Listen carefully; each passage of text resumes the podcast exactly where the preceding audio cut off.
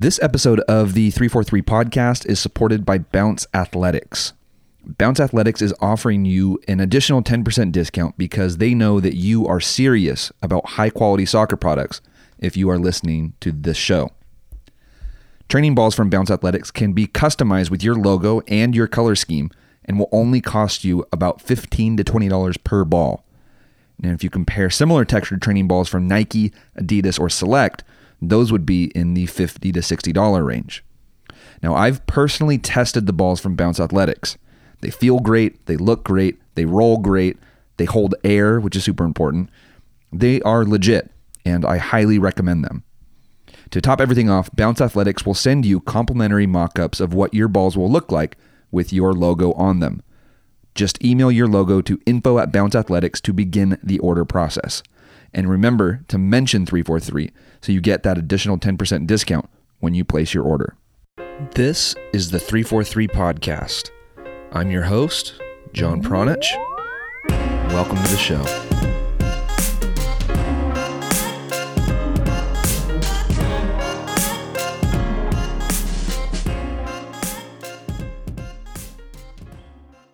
Joe Campos is the founder and creator and a coach at Eagle Claw F C in Seattle, Washington. Joe started the club in two thousand thirteen out of frustration of what he was experiencing in the greater Seattle area. And we spend some time talking about that in this episode. Joe brings some experience from many different fields. He's an entrepreneur and he's also a trained lawyer. Um, And he used all of that experience to help build this club that now has an official partnership with Valencia from Spain and is doing some great work in the Seattle area. Joe and I were connected through uh, Bounce Athletics and specifically Zach Jonker, the founder of Bounce Athletics. And I had reached out to Zach and asked him if there was anybody in his network that was using his products that I should interview. And he connected me to Joe. And I am super thankful for that because this is one of the best conversations that I've recorded for the three forty-three podcast. And I really hope and I really think that you are going to enjoy everything that we talk about. And if you do enjoy this episode of the podcast, you can subscribe on Apple Podcasts, on Stitcher, Google Play, or on Spotify. And you can help other people find the show by giving it a five-star rating and a review, or just sharing it on social media. But the absolute best way to support the three forty-three podcast is by signing up for the three forty-three Premium Coaching Membership Program. What you get with that is an online program that provides you with the best coaching education for a fraction of the price when compared to other licenses and courses that are out there.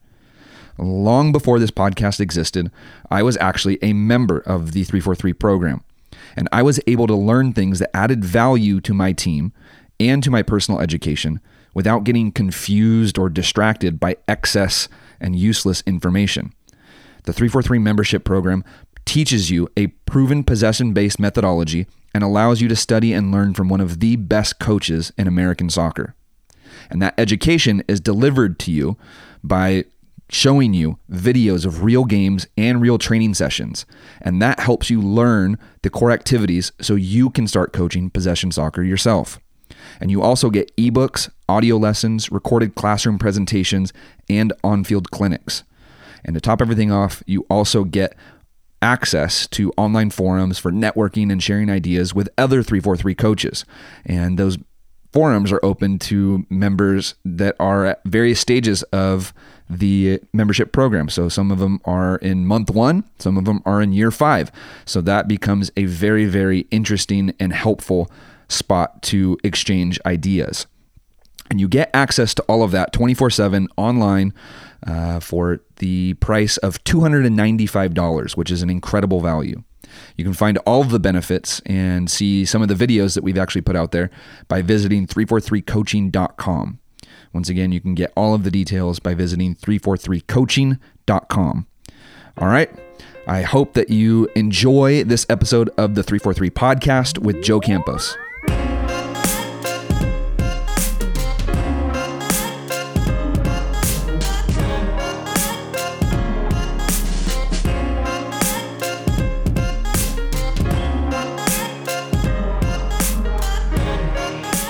Okay, so uh, let's uh, let's kick things off with a little introduction. So tell me uh, tell me who you are and, and what you're up to and where where you're up to it, um, and uh, and then I'll kind of pick you apart with some questions from there. Yeah, for sure. Um, so I'm I'm Joe Campos. I'm the executive director at uh, Eagle Claw Football Club up in Seattle. Um, and we're a, we're a pretty focused club. Um, some would say disruptive, some would say transformational. I kind of prefer the word transformational. I think it probably captures a lot of what we're trying to do.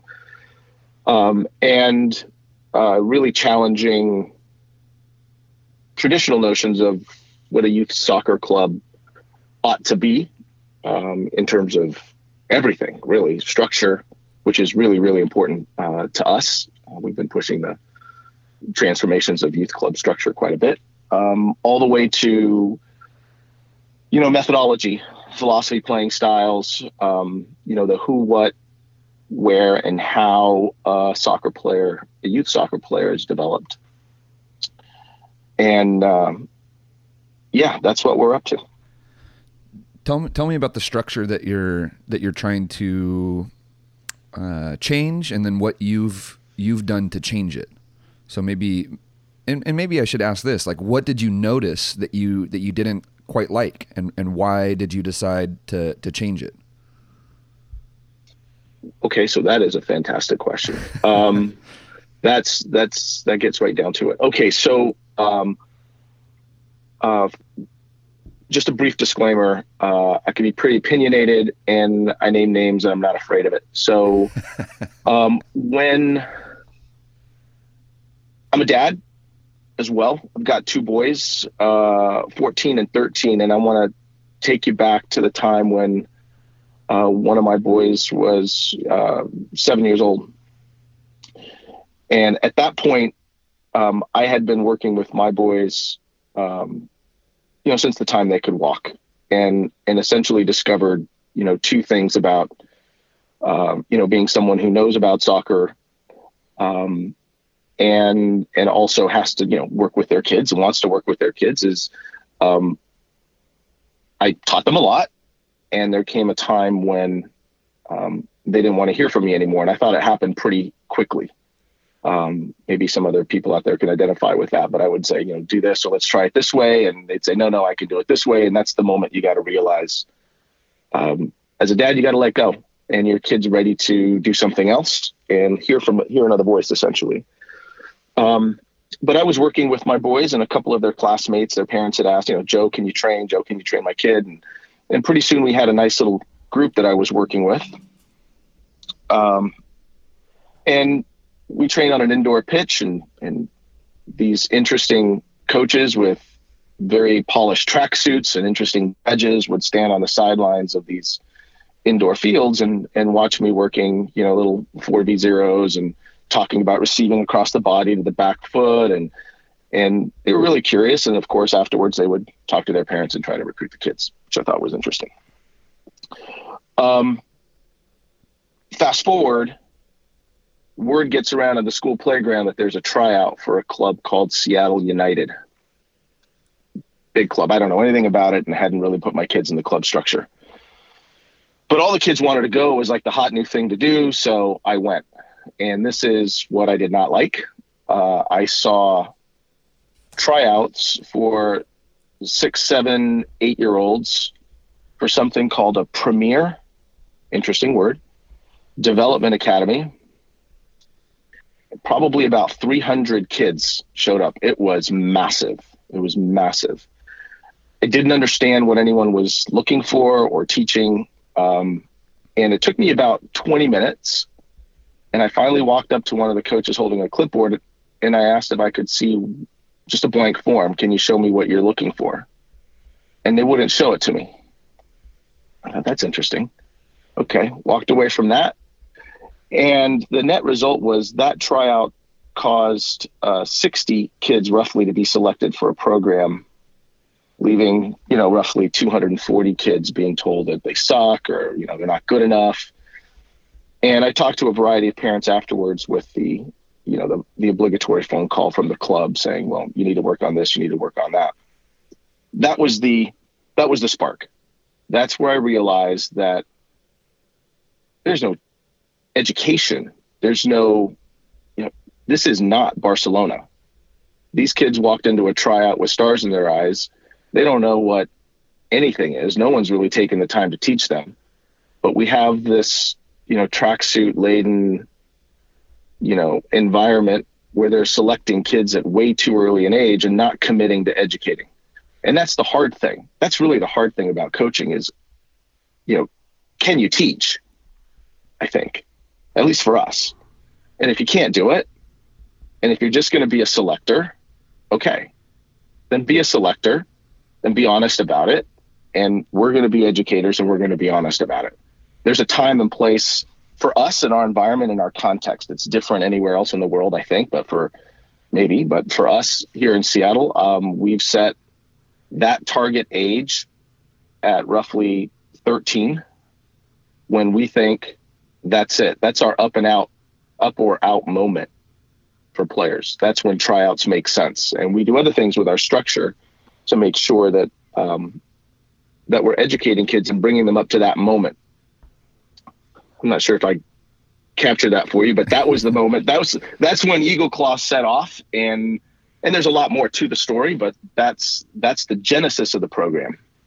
Yeah, so it sounds like you you just saw an environment that wasn't conducive to learning, and you it, it seems like kind of set off to provide something that was different. But you you had also mentioned that you were already operating uh, some uh, in in some way. Like it sounds like you were training some kids already. So did you have a, yeah. a, a team, or or you just ran like camps, or, or or what were you doing before that? And then what ultimately came of um or, or what what ultimately was was built or is being built? I don't know what stage you guys are yeah. at right now.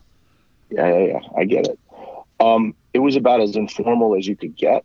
Um, it was me. I paid for everything out of my pocket. So it wasn't a club or anything like that. It was me and my two boys and maybe eight to ten um, of their classmates whose parents essentially said, yeah, I would like Joe to train my kid.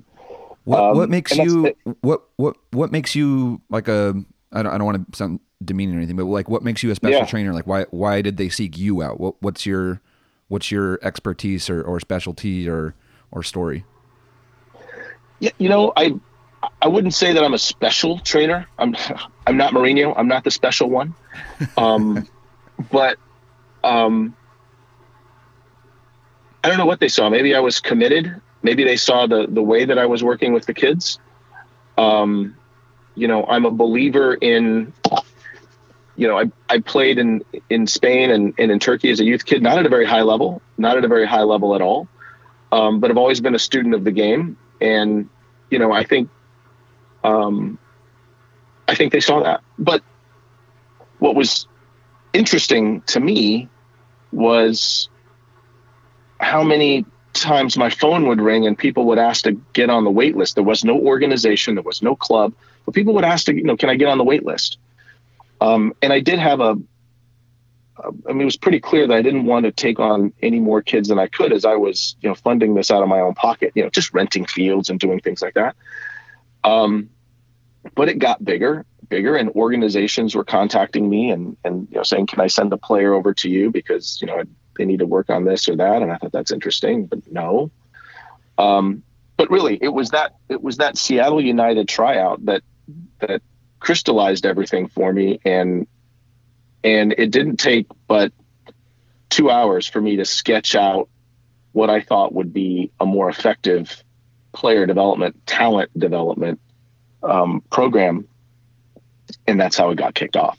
Um, yeah, we opened the doors to the public in two thousand thirteen. And, and, and that was, yeah, it's, it's been booming since.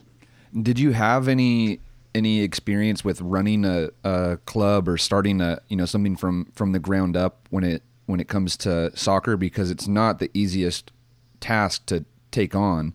And a lot of times that, um, that alone is, is what, you know, crushes people when when they're like, oh man, this is going to be hard to chase my dream of starting my own team or club. You know, just the, the process alone is pretty grueling. So I'm I'm curious, like, what your experience was before that, and and, and how that helped you, or or what you learned maybe during that process of starting something on your own. Um, yeah, you know, I think um, to be perfectly candid about it, most of the sort of ideas, impulses, things that I relied on to to get it off the ground and get it going came from non-soccer areas. Um, you know, I'm legally trained. I'm a lawyer uh, as well. And so, you know, handling that part of, you know, establishing a soccer club um, came easy. I think the the other thing that is deep in my background is is just a sense of entrepreneurialism. Um, you know, and just as a as a brief aside, this gets away from soccer for sure. But um, you know, when I was when I first got out of law school and took a job at a at a firm, um, I did really well, and you know, did everything that I needed to do, and and I think. I think I might have been at the firm for about three years before they made me a partner. And I decided um, something came along one day. I was chatting with a friend of mine about a business idea. And the next thing, I resigned from the firm, and we set up a brand new startup company uh, from the ground up. And um, I'll fast forward. It's a different story, different time, different era, but that company was eventually acquired, and, you know, kind of a huge, huge deal. And um, that experience, you know, showed me all of the various things um, that are important to being an entrepreneur. Um, it's easy to talk about doing it. You actually got to get out and do it. It's the street education that matters a lot more than the, than the classroom education. And so, you know, since then I, you know, ask any business lawyer if they've actually set up a business. I think you'll find out who they really are. That's a good point. That's a really good point. Um, okay, so so you you launched a club, and and and everything was everything was perfect, right? Yeah. Uh, no, it wasn't perfect, and and we've made mistakes uh, along the way. Um, but the thing about mistakes, just like with players, is it's, it's okay to make them as long as you, you learn from them and reflect and, and, you know, figure out how to make better ones, uh, as you go along. Um, the, it, it wasn't an instant success. Um, but very, very quickly we got a, I think a well-deserved reputation for, um, developing technically skilled players. It wasn't what I was really out to do. I was really out to develop, you know, kind of holistic technically, but also, you know, really, really smart players. And, and, and that was going to take time. Um, the things that immediately showed were, you know, the technical abilities. Um, started off small, but the, the club structure itself has been in place from the very beginning. And it's, it's essentially a two tier, two tiered structure where we have a primary academy, Uh, that runs from age roughly five, six through about twelve, thirteen. And then an advanced academy that sits on top of that. And that's your up or out moment. That's where tryouts happen. Uh, so we started progressively, just built the primary academy first, um, and did not build the advanced academy uh, for a while uh, on the belief that Uh, you you got to develop the players. You got to work with them first, and, and you have to have, it's got to be authentic. And, you know, it's, it's harder to import um, sort of older players from other clubs and, and really make a positive difference, you know, when they're that old. Um, at least in my view, um, some bad habits are hard to break. And, and at that age, some kids are resistant to some of the training that we wanted to, to put in place. And that was actually one of the mistakes that, that I made was, um, jumping to an older team uh, way too soon with players that had been trained at other clubs. And, and that was um, kind of a spectacular failure that we just um, shot down after about a year and decided to go back to the organic growth. And that's, it's, the, it's more authentic. It it takes more time. It's, you need more patience. Um, but we are seeing the results now. I'd say opening the doors in twenty thirteen, it's twenty nineteen, six years. Uh, I watched two games on the weekend, and I could have been watching a, a Spanish Pro Academy youth team playing. It's, it takes time. You, you, you can't just add water and expect it to happen. So um, that was one of the mistakes we made. That's a, that's um, a really, it's a really good point. I want to, I want to make sure I, I, I mentioned something that came to mind. So I, I'm part of uh of like a small entrepreneurial group. We meet once a month and kind of share stories and, and, and help each other out with, with any like small business problems that we're encountering. And mm. the girl that runs it is a very well-established photographer here in San Luis Obispo. And she's worked for years and years and years to establish her, her good reputation here. And she wanted to branch out and run an event in Santa Barbara. And, you know, the, the events have been massively successful that she's done in San Luis Obispo. And so, for whatever reason, you know, they, they assumed, and I, I, I, I want to make sure I don't make her sound bad in this, but uh, they, they assumed that the event in Santa Barbara would, you know, be a piece of cake, and it's not, and they're experiencing a lot of problems. And so the other day I ran into her at a coffee shop, and, and she was kind of telling me about it. And I was like, yeah, like it kind of makes you like, remember all of the hard work that you've put in here in San Luis Obispo over the years that you might not realize, remember every single day because you've done it for years and years and years here. But when you pick up this new project, all of a sudden, like you, you realize like, oh wow, I haven't done the necessary work in this market or in this area, you know, for the years and years and years that's required. And so when you were talking about picking up an older team and, and them having like the bad habits or, or, you know, just ex- expecting kind of instant success, that, that triggered Um, the memory of, of that story from, or that I just shared. And it's very yeah. similar. Like, you know, if you have a team for five, six, seven, eight years, you know, when a team or a coach or a parent watches them on a Saturday, they're like, oh wow, like that's, you know, that's really, really good. They don't know, or they don't understand the years and years and years worth of work that's gone into, into, into that, into the making of that team and that style. And, And yeah, so I just wanted to make sure I, I threw that out there because I, I wholeheartedly agree with, with what you're saying so far. That's a fantastic point. I mean, it's not isolated to soccer is the point you're making, which I completely agree with. Um, and, you know, we constantly need to check ourselves, and we can become, you know, victims of our own, you know, we, we become victims of our own sort of success and just think that, okay, so I've done all the hard work now. And so now no more hard work is required. I can just expand, add water as it were, and it's just going to happen. And it just doesn't, doesn't work that way. Um, you know, and, and it's the, the problems that we've encountered, um, the challenges somewhere, you know, of our own making. That one I mentioned is one of ours, but you know, the other thing is just dealing with a phenomenon that, that I, I call the drive-by, and, and it's, you know, whether we're talking about drive-by coaches, drive-by players, drive-by parents. Um, it's it's important to spot motivations that lead to inauthenticity, and it can happen to yourself. I mean, it happened. That example I gave you is that that's what happened. I mean, I thought we'd take a shortcut and help the club and help some kids, and, and it wasn't authentic, and, and we had to we had to amputate. Um, Uh, to save the patient. And, and we did. And, and I think, you know, drive-by coaches, I mean, if you're in it to collect a paycheck, you're not intellectually curious. Um, we can spot that. Absolutely. And can't, can't be a part of, of our organization. It just, it can't happen. Um, same thing with drive-by players and parents. Um, you know, the idea that, and I see this all the time, John, I mean, it, kids show up from another club, and, you know, like, oh, I, I want to play like Eagle Claw. I want to play like these kids. And, and the idea is come in, join us for a year so that you can go back out to that tryout at that other club. I mean, okay, that that's not authentic. That's not commitment. That's not focused on the long term.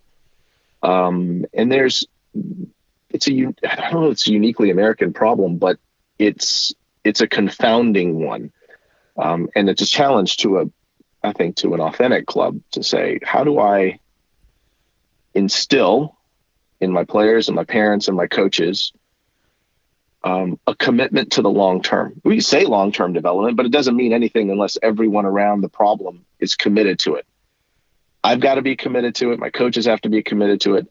More importantly, the players and their parents have to be committed to it. Um, and that's where we get what I call essentially talent saboteurs. You know, I, if, if you take a shortcut sort of approach, um, then, then you kind of reap what you sow. Something that just came to mind is uh, when you, when you brought up long-term development, a lot of times parents are waiting too long to start that long-term development process. They're not willing to commit to it at the ages where you're starting your program, like ages five, six, seven. And yeah, a lot of times parents are thinking like, oh yeah, like, you know, my kid's thirteen or fourteen years old now. Okay, we're going to commit to this. It's like, no, you're, you're committing to something way too late. Like thirteen, fourteen is, is a little bit, you know, not a little bit. It's, it's, it's way too late to, to make the decision that you're going to commit to a long-term development process, because really you only have five, four or five years left in your, in your development process. Um, then at eighteen, you're, you know, you're, you're off in the wild. Um, yeah. Yeah, it's true. A, it's absolutely true. A question I wrote down earlier was, um, what, what do you want the kids to have by the time they hit that, that, um, that tryout moment? I think you identified at like thirteen years old is, is when they, you know, have to, you know, kind of like fight or flight. And, yep. um, so what, what are you trying to give, give the kids? What tools are you trying to give the kids so that they're prepared for that moment? And, and what are you looking for in order to graduate them to, to that next level? Um, wow. Yeah. So gets, gets a little bit deeper into, you know, our curriculum and methodology, but what I'm, I'm really looking for is a player that understands our structure. Um, someone, you know, just in broad, broad, broad strokes, um, positional play is our ambition. Super, super hard to teach at the younger ages, but you know, sort of high level generalized concepts can, can stick. I do believe that regardless of what U S soccer says I should or shouldn't teach. um, and so, so with that, with that as the structure, you know, do I have a player, you know, for lack of a better term, is, is a Rondo type player? You know, do they have the technical um, consistency of receiving across the body, open body position, back foot? Um, you know, looking to play, do they have some awareness of the zone that they're in when they have the ball, you know, adjacent zones, options that are appearing, um, you know, do they have some instinct to play that way?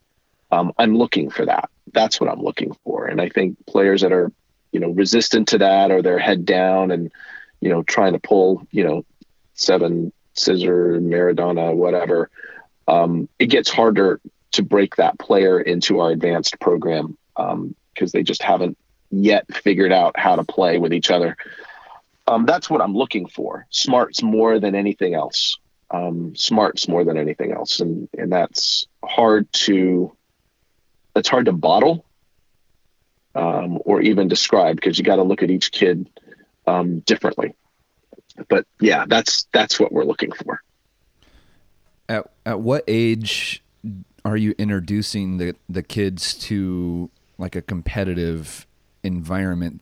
And I guess I should backtrack and, and ask, at what age are you starting to teach the kids that positional type mentality?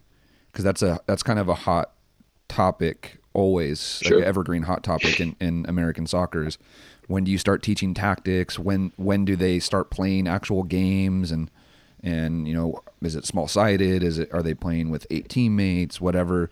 So I'm, I'm curious if your program, um, kind of, it, it runs a different course than, than what the traditional American soccer, um, I don't know if traditional is the right way, but the, the, the way that U S soccer is, is trying to structure things now. So I'm wondering if it's in line with that, or if you're again being kind of like a, like a disruptor in that way as well.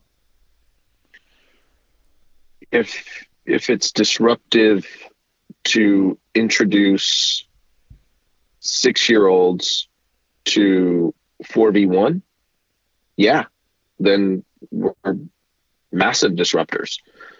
Um, if we're, you know, trying to correct um, you know, body position, and trying to instill a consistency of, you know, passing and receiving, you know, technical quality. Yep. We're disruptive. Um, you know, I, I'm not a fan um, of, you know, just kind of throwing a ball out and, and letting the kids just kind of run around for two hours. Um, it's, it's fun and everything, but there's a time and place for that. If you are a customer, I'm going to use that language because I, I think it's important to realize that um, a lot of clubs don't, American youth clubs, I can talk about their structure, structural problems as well, but they, they don't, they don't see the player as their customer. Y- you paid for your education with me. I'm willing to teach you. Um, so yeah, we're, we're disruptors in that way. I want to, I want to instill those habits early, and I can see the difference when they are from six to ten, eleven, huge, huge differences in the quality of our players versus the players that come out of other clubs. It's huge. It's, uh, it's pretty cool because, uh, you're only six years into it. And so like that first, that first crop is still super young, like eleven, twelve years old.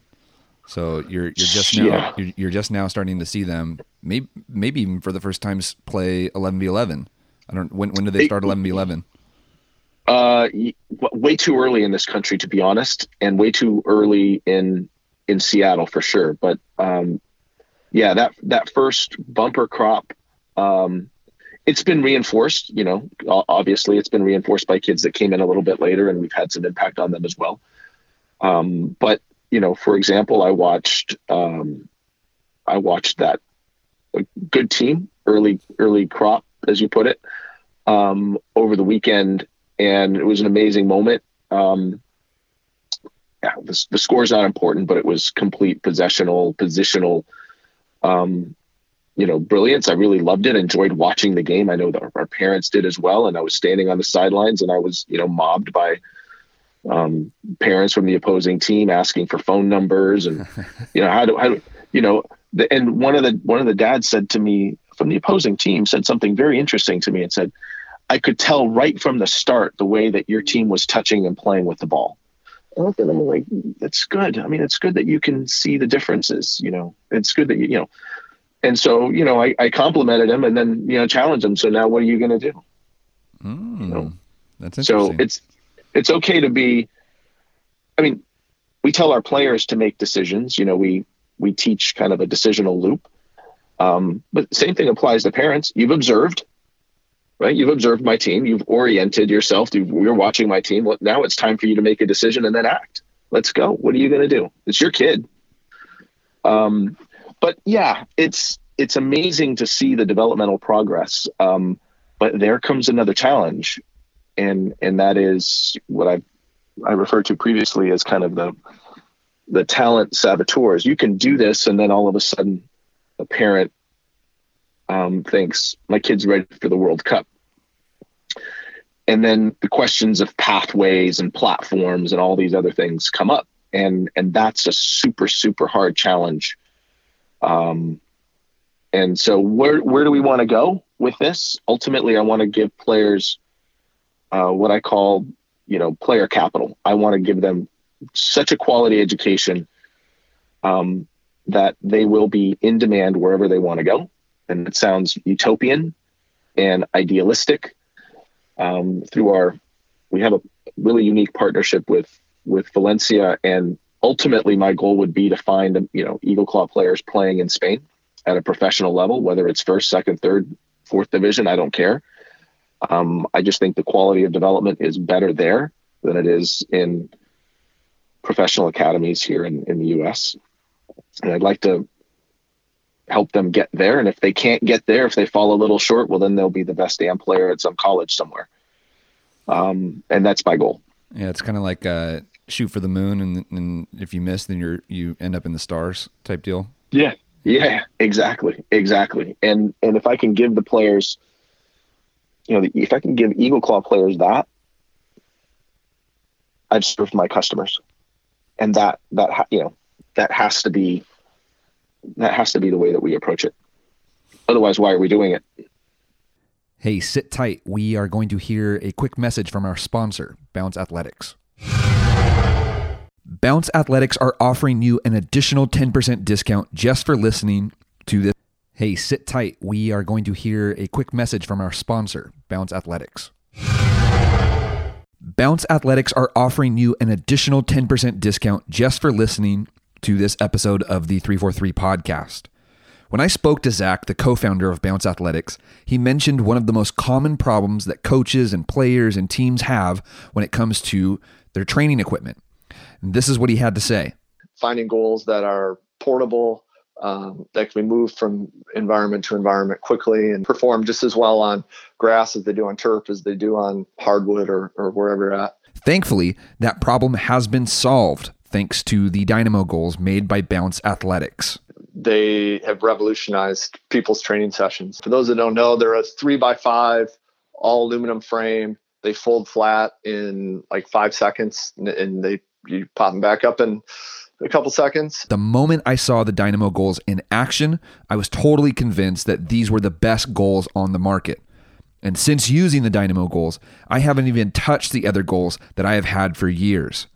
And I was curious about who else was already using these. So I asked Zach, and here's what he had to say.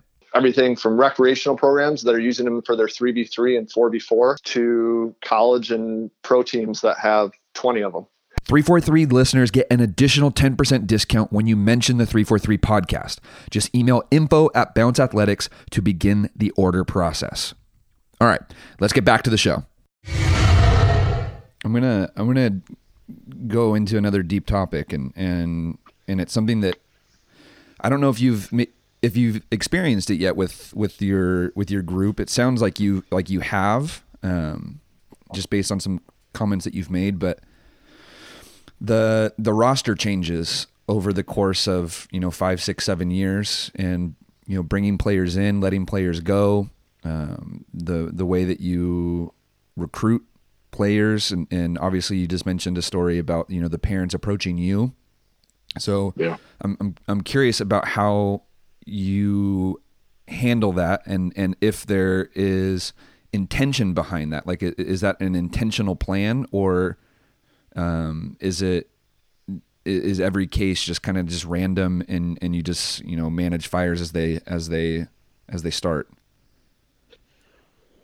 Um. Yeah. Great question, and and controversial. Um. Probably one of the most controversial aspects of what we do, um, because in our primary academy, right, so we have this two-tier structure, but in our primary academy, we have a no tryout, no cut policy, philosophy. We do have limited enrollment. By that, I mean, I'm not trying to be the biggest, so I can't stand, you know, looking at clubs that have A, B, C, D, E, F, G, you know, H, K teams. I don't understand that. There's no commitment to education there for the player that's relegated to that K team. I don't even know what that means. Um, so we do have a limit, but basically if you want to learn to play our way, then you register and we teach you, and that can create problems. Um, they have to be confronted though. For example, if you are a player with us, and you've been with me since you were six, and now you are eleven, you're a pretty good player. Now, someone from another club shows up and wants to learn to play our way, and they find themselves on your team. Yeah, that could create some problems. For us, the challenge is, how do we raise that player's level?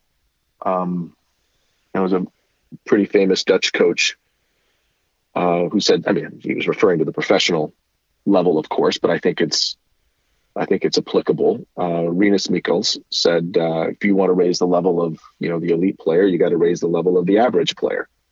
Well, well therein is that's the coach's, that's the coach's job. That's your challenge. Can you raise the level of that player? If we really are that good, I can take that player and I can make a positive difference and make them fit into the team. It's hard. It's really, really hard. But I'm not worried about the team, shouldn't be worried about that team holistically until I get to that next tier, the advanced academy. That's where I'm really worried about the team structure and the team composition, um, sort of continuity. I, I, that's what you're getting at, but it's hard. It's hard. Um, and we'll get parents that say, you know, my kid shouldn't be playing with that kid. Okay. That's your opinion. um, and you know, I'm, that makes me go back to this, this a YouTube clip that's running around of uh, Juanma Lillo. I know you know who he is. Uh, who just gave this brilliant interview. It's in Spanish, of course, but he said, you know, you have the right to have an opinion. It's respectable to have the right to have an opinion, or that's respected, but not all opinions are respectable. Um, and that's one that I don't respect. So when a parent says my kid should not be playing with that kid, that's your opinion. I respect your right to have an opinion. In my view, it's not a respectable opinion. Leave leave the education of the player to us, and everything will be fine. Yeah, it's uh, it's a, it's always kind of like a wild world when you when you get into, you know, how to how to educate or how to deal with parents, and there isn't a lot of information out there for coaches on how to deal with parents. There isn't a lot of stories out there from from successful coaches of how. How did I handle this situation with this new player that came in and took the spot of of a kid that was in the club for five years, but this new kid is just better. And and there there isn't a lot of information out there for a coach to, you know, to better to help them better manage that situation. So I'm always curious like how how that kind of works out, and and introducing new players to to the new environment. You know, there's not a, there's not a lot of information out there for coaches to, you know, to follow or to learn how to properly do that. Like, how do I how do I properly introduce a new player to this new training environment in order to get them up to speed, you know, quickly? That's very difficult, and and, it, and it's just something, yeah. you know you don't you don't get that in a in a coaching license course, and you don't get that um, in a lot of, you know, the coaching books or D V Ds or, or, or things like that. They're so drill um, centric that um, you, you miss out on that stuff. And you mentioned it earlier too, I think when you were starting, when, when you went and started a, a business, it's like, that's, you know, that's, that's like the street education. Like that's the, that's not the formal education that you're going to get in a, in a license course. Like that's the, the street type stuff that, you know, where, you, where you're going to get that experience. So yeah, it's, it's, it's a topic yeah. that can be explored and dissected in, you know, a hundred different ways probably. Well, you, man, you're asking some really good ones. Um, this is another good one, and, and it's relevant because um, we just did it with a younger team literally two weeks ago, three weeks ago. Um, and, and life presents these opportunities to us every once in a while, and, and puts... you know, puts what we've built to the test. There is no guidebook for this. But what I've found is that if you pay attention to the environment that you've created, the training environment that you've created, it bleeds, it bleeds over into that community of parents that are behind a team. Um, and that really is the proof of how good your environment is, right? If you, if you've created a really positive environment and, and, and, completely educated your parents around what your objectives are, long-term education, long-term player development. You know, we're in this for the player. We're not in this because, you know, you know, I'm focused on division one or that league or this, you know, cup or whatever the thing may be.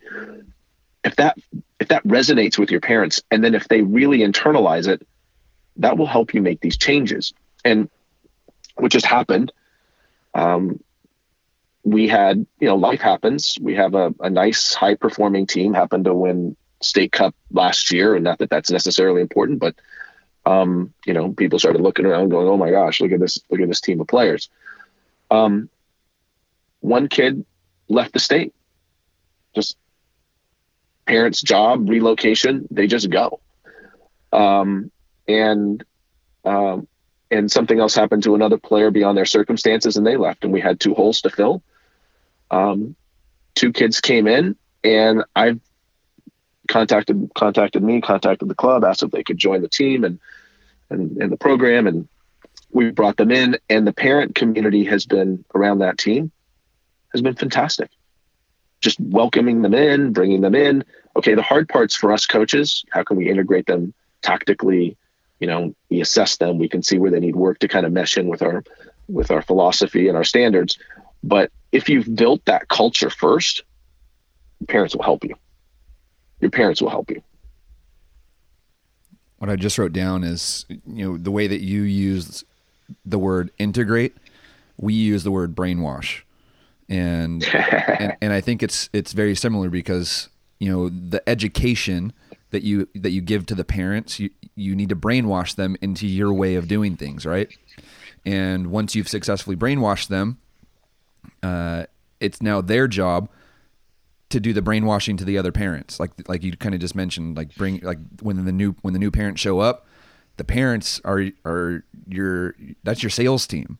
Like that's that's the people that are that are going to be on the sidelines, you know, brainwashing the the the new parent, and then the next parent, you know, maybe maybe their friend yeah. or, or you know from across town plays on, on the other team, so they're out there, you know, hitting the streets and, and selling or brainwashing, you know, the the next crop too. And I, I think that that's super important. And it's a, the way that you use integrate, I, I use the word brainwash, and and you know, pe- people might look at that, you know, as like a controversial or kind of like a, a, a bad word. Um, but I think it's the, the meaning behind it that, that, uh, that is, is more important. So I, I, I like that you, that you have a similar idea, I think, with, with, you know, integrating the, the parents and the families and the players. Yeah. And interesting. I mean, yes, the word brainwash has some pejorative, you know, kind of connotations to it, but if, you know, if we use it, if we use that term, um, to mean that there is, um, you know, it's persuasion. If, but if we use it in a way where we infuse it with authenticity or honesty, for mm-hmm. example, mm-hmm.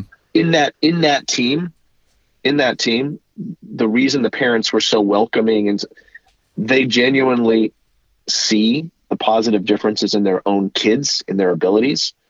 Um, they have seen over the course of time that adding a player or two is done conscientiously, um, it's done honestly, and and if if they see that and they there's a basis for them to go out and further sell, it's got to be it's got to be honest, it's got to be genuine. You have to live it, and then then you have the most effective the most effective salespersons. So I I completely agree with you. Um, it's a good word to use, but I would I would add, it's they have to have seen it in action for themselves. They have to have seen the results. They have to have seen the commitment from the coaches and kind of that patient education. Yeah. Yep. Yep. It doesn't, and it, yeah, it doesn't happen overnight. Uh, it, I like what you said earlier too, about, you know, it's not just an add, just add water situation. It's, it's a brainwashing or integrating or however you want to label it that happens over the course of, you know, many, many years probably. Um, and, and yeah, so That's where that's where my brain was with that one. Yeah.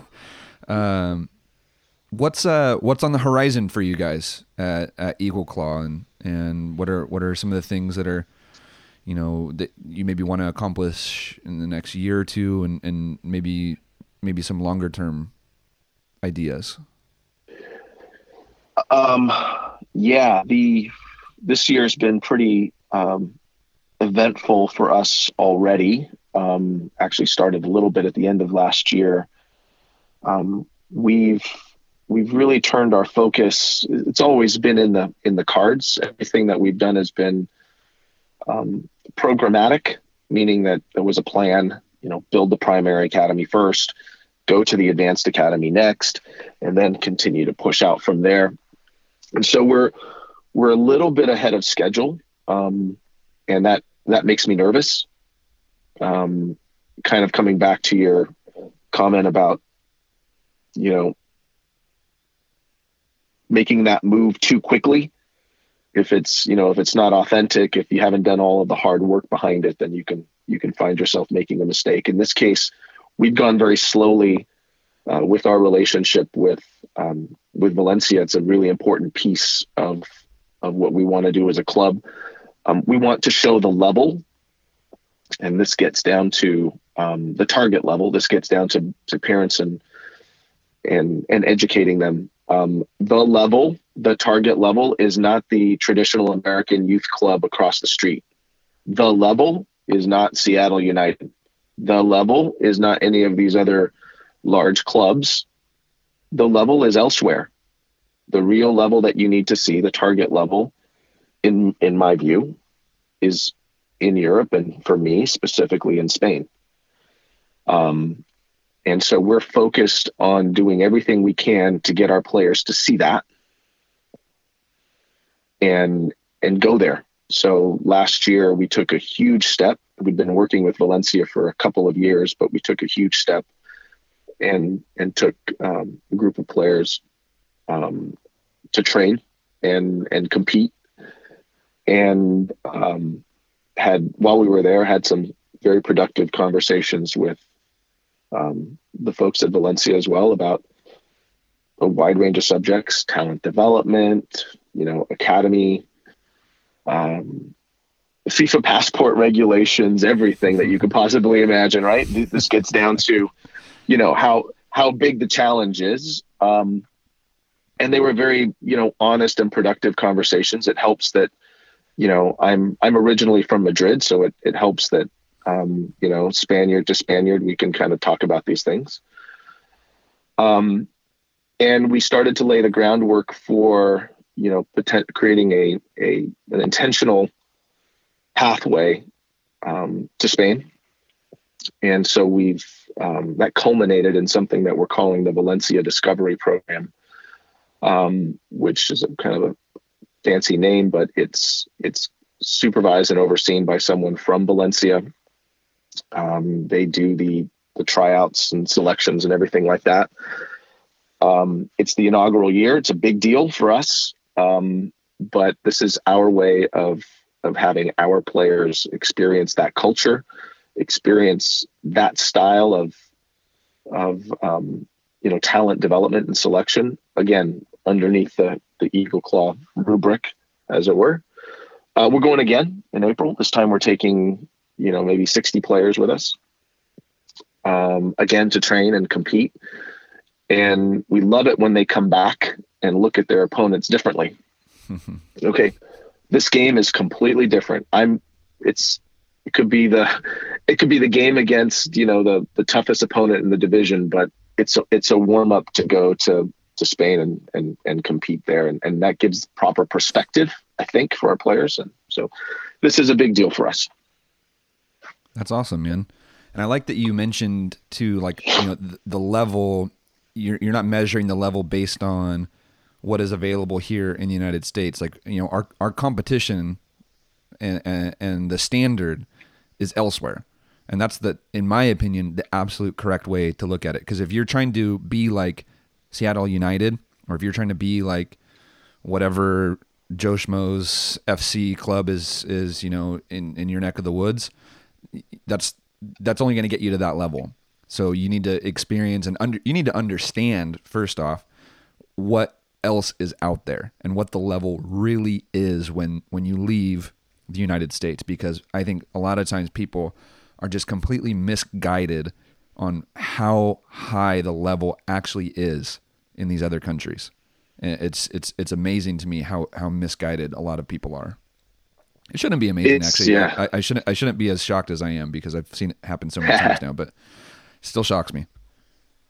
Yeah. It's, it, it's the truth. I mean, I, I, the the sights can be set so low where, you know, the target is I, you know, I, I want my kid to, to do X, Y, Z so they can go out to the tryout for, you know, this other club. I get it. I, I understand it's, you know, it's local and, and that's what you can see. But if we can, if I can expand their horizons and show them, you know, no, it's, it's a completely different world. And the level is not just because of the training. It's, I mean, it's everything. You, you've, you've been there, you know, it's, it's, it's the culture, it's in the air, it's in the blood. I mean, the kids that come back, um, true story. Uh, we sent two small kids.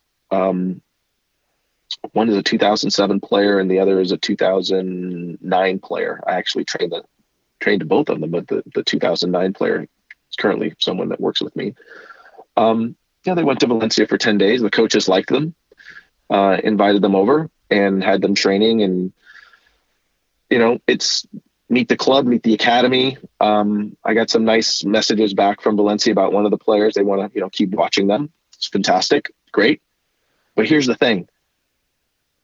Little player who I train and I work with, little kid, two thousand nine, but comes back to training the day after, the day after his plane lands, changed. He is more outgoing. He is more communicative. Uh, communicative. He's talking to me and he's using little Spanish word. ten days. He's telling me, I asked him about the train. How different was the training? He's like, oh, they do some of the things that we do the same, the same things that we do, but maybe there's a little thing different here, or they did this or they did that. I just changed this kid's world. He'll never look at the game the same way. And I don't think that kid's perspective is the other clubs that are in the league table here or anything like that. He'll watch soccer now. I don't think, I don't think he's even, I think both players haven't even taken off their Valencia gear for, for months. I don't know. um, but you know, it's, it's changed them uh, in a way that, uh, that I think will fuel their passion and their development as players. And I don't know where they'll end up. Um, I'm optimistic for them. But this is this is the job of of education, is to expand that player's horizons, you know, not just at the training pitch during the week, um, but for the rest of their lives. I don't, I don't think that I don't think they'll ever forget walking on onto the pitch at Mestaya and standing next to the first team and having their photo taken. I, I don't think they'll ever forget that. That that's amazing. That's the kind of stuff that we want to do at this club, and that's what we're working towards. Um, but it's a heavy lift. Absolutely. That's why people like you are important, people that are willing to do the heavy lifting, because a lot of times people aren't, like you mentioned earlier, they're the, the drive-by coaches and parents and players that, uh, that, yeah. work, that work ethic is absent a lot of times.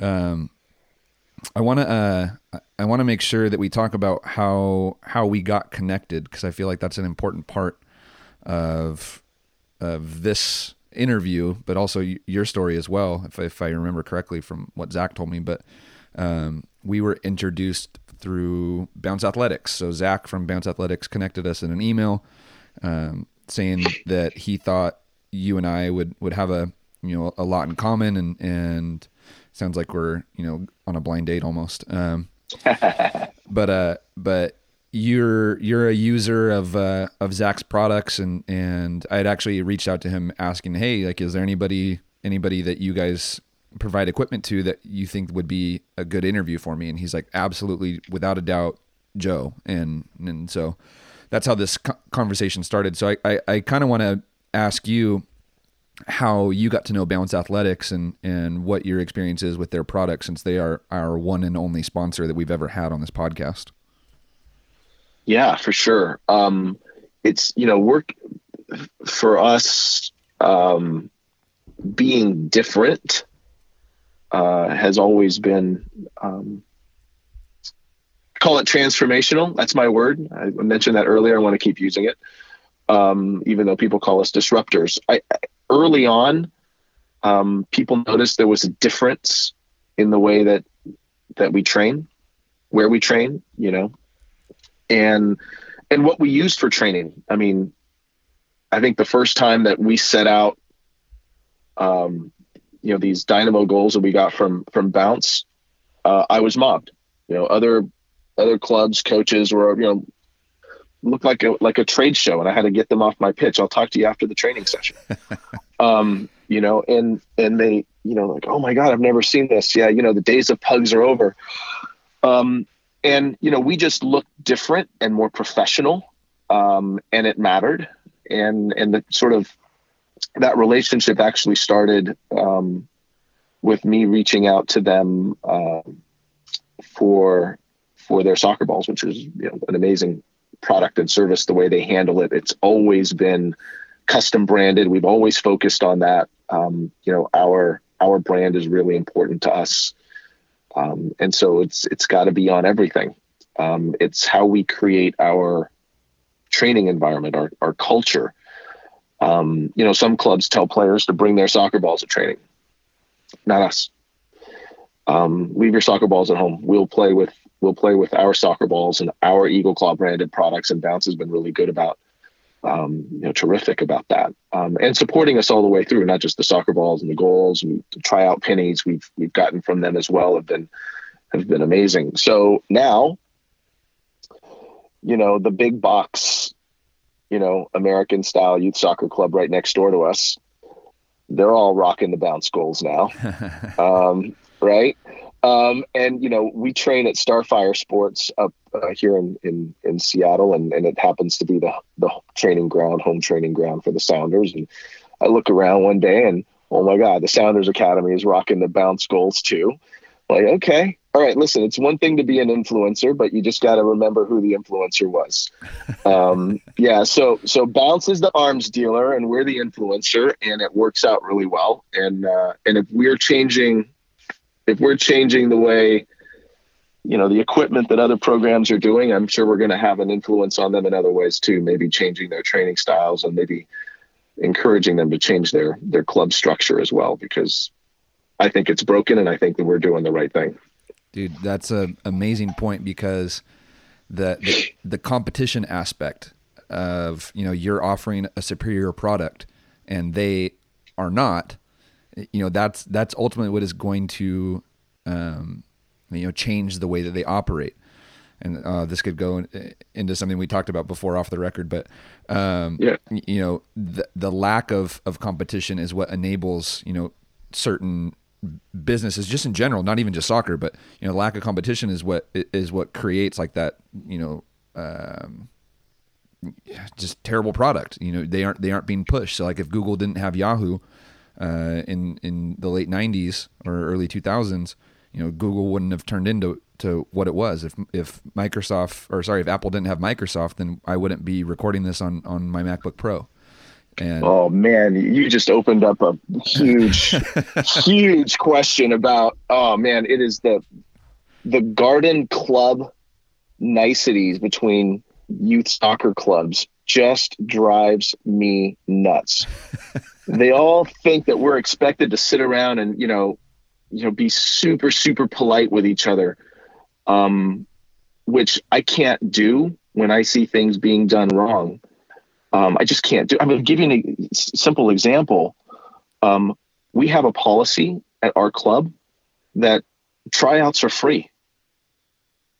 I mean, if we're going to, if I'm going to do a tryout, it's free. I, look, I'm going to invest in my program. It's free. So I think we put up a Facebook post at some point and said, hey, you know, why are you paying Seattle United, you know, twenty-five dollars or whatever the number was that they had published on their website? Why are you paying Seattle United, you know, X dollars for a tryout fee? You know, simple. I got an email from the director of the club saying, you know, that's not cool. Um, you know, you should. Yeah. Well, look, if Sprint has a different price point than T-Mobile or A T and T, they're going to print it. They're going to tell you, you should pick their network over someone else's network. Why shouldn't I highlight the differences between my program and any other program, whether it's a tryout fee, our methodology, our equipment? I'm not going to be polite about that.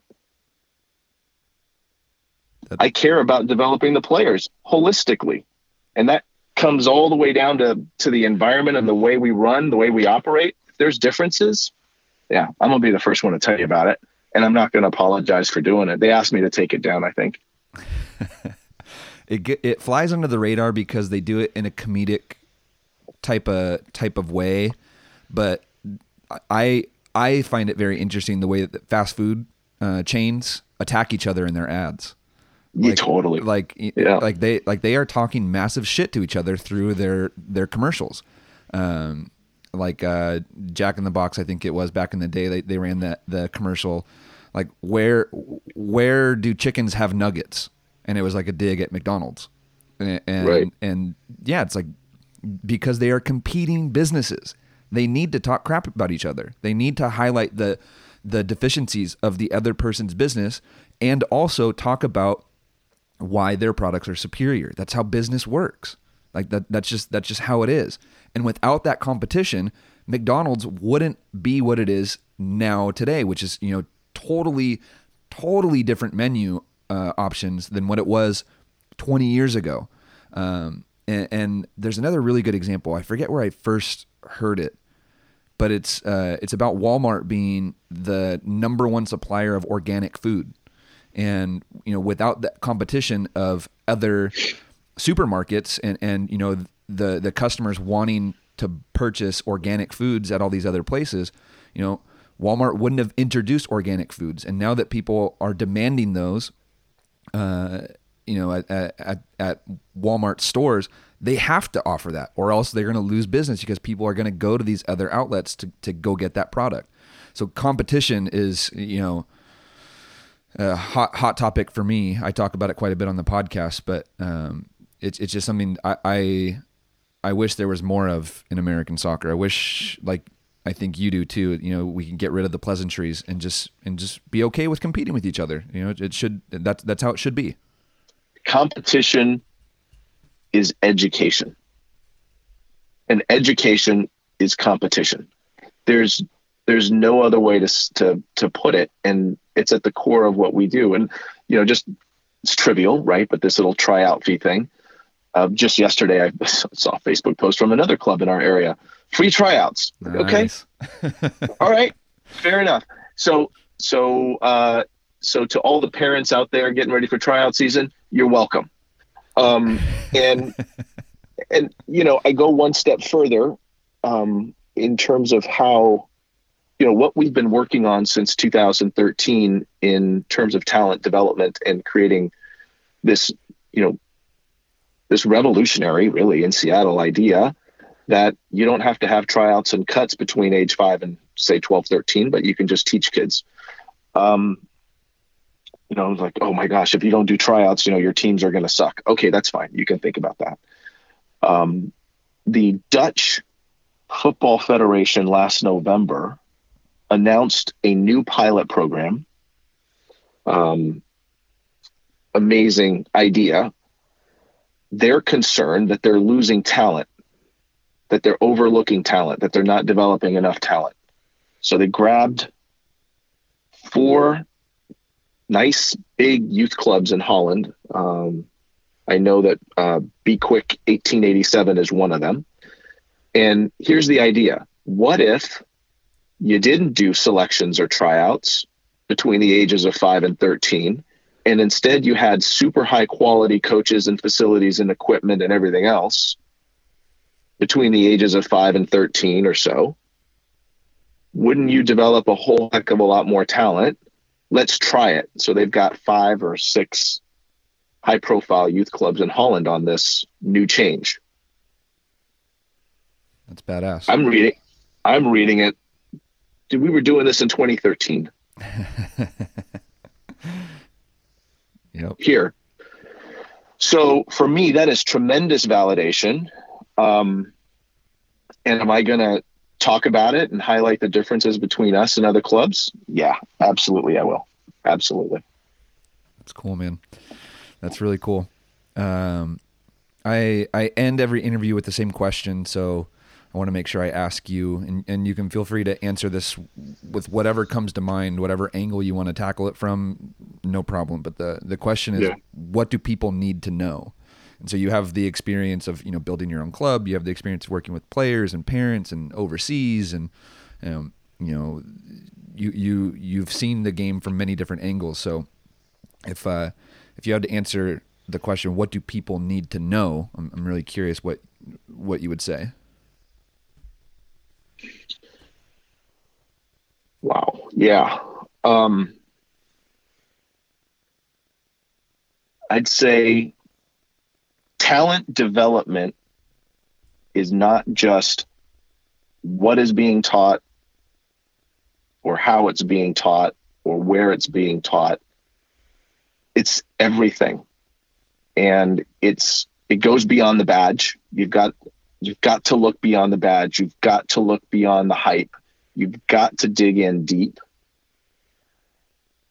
and go talk to the club officials, go talk to the coaches, go talk to them and find out if they really have a commitment to long-term player development, if they can really move the needle for your kid, and ask if they've done it, and then go watch the players that they've developed. Go do that. Go dig deep. That's what they really, really, really need to know. Um, you've got to look beyond the brand at the high level, and you've got to dig in deep. And if you're not doing that, then you're going to get the result you deserve. Oof. And ending with a big uppercut. I like that. um, where can people, where can people find out more about, about you and, and Eagle Claw and, and kind of, I don't know, do you guys, do you guys do social media? Uh, lots of social media, pretty, pretty active on, on Facebook. Um, not so much on Twitter, although that's, um, probably changing, but best way is just through our website, um, you know, eagle claw f c dot org. Uh, or .com, either one works. And uh, yeah, we write quite a bit. Um, so you'll see us, you know, writing about club structures and soccer politics and, you know, rondo-based methodologies and, and that kind of stuff. So um, yeah, best way is to is to find us on the website and reach out to us that way. All right, cool. I'll make sure I link to that in the uh, in the show notes. Um, Anything, uh, anything that we didn't that we didn't get into that you were anticipating talking about today? uh, I like the laugh.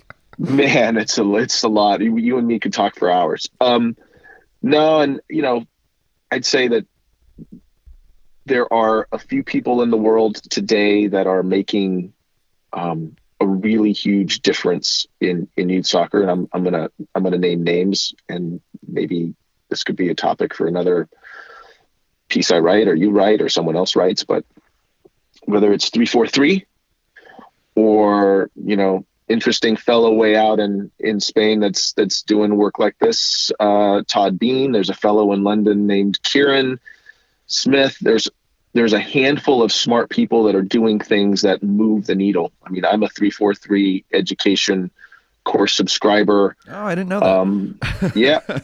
Yep. Cool. Yep.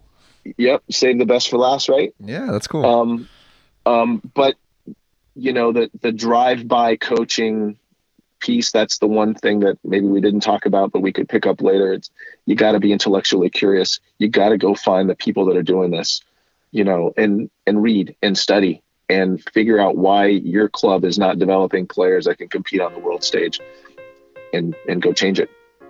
And if you won't, then we'll train the players.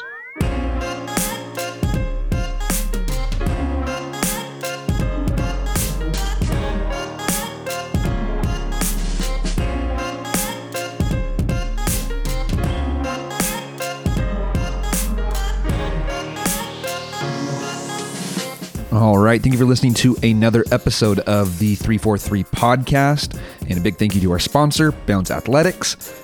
I also want to leave you with one note from one of our members of the three forty-three Coaching Education Program. His name is Thomas, and he's been a member for quite a while. And this is what he had to say.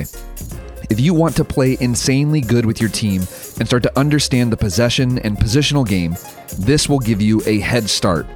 I have tried the material on three ordinary teams, and after a year, they totally dominate the local teams. After two years, they are among the best in the region. The program three forty-three offers is not a complicated curriculum. It's actually simpler than you might think. But instead of more, you have to go deep in every detail.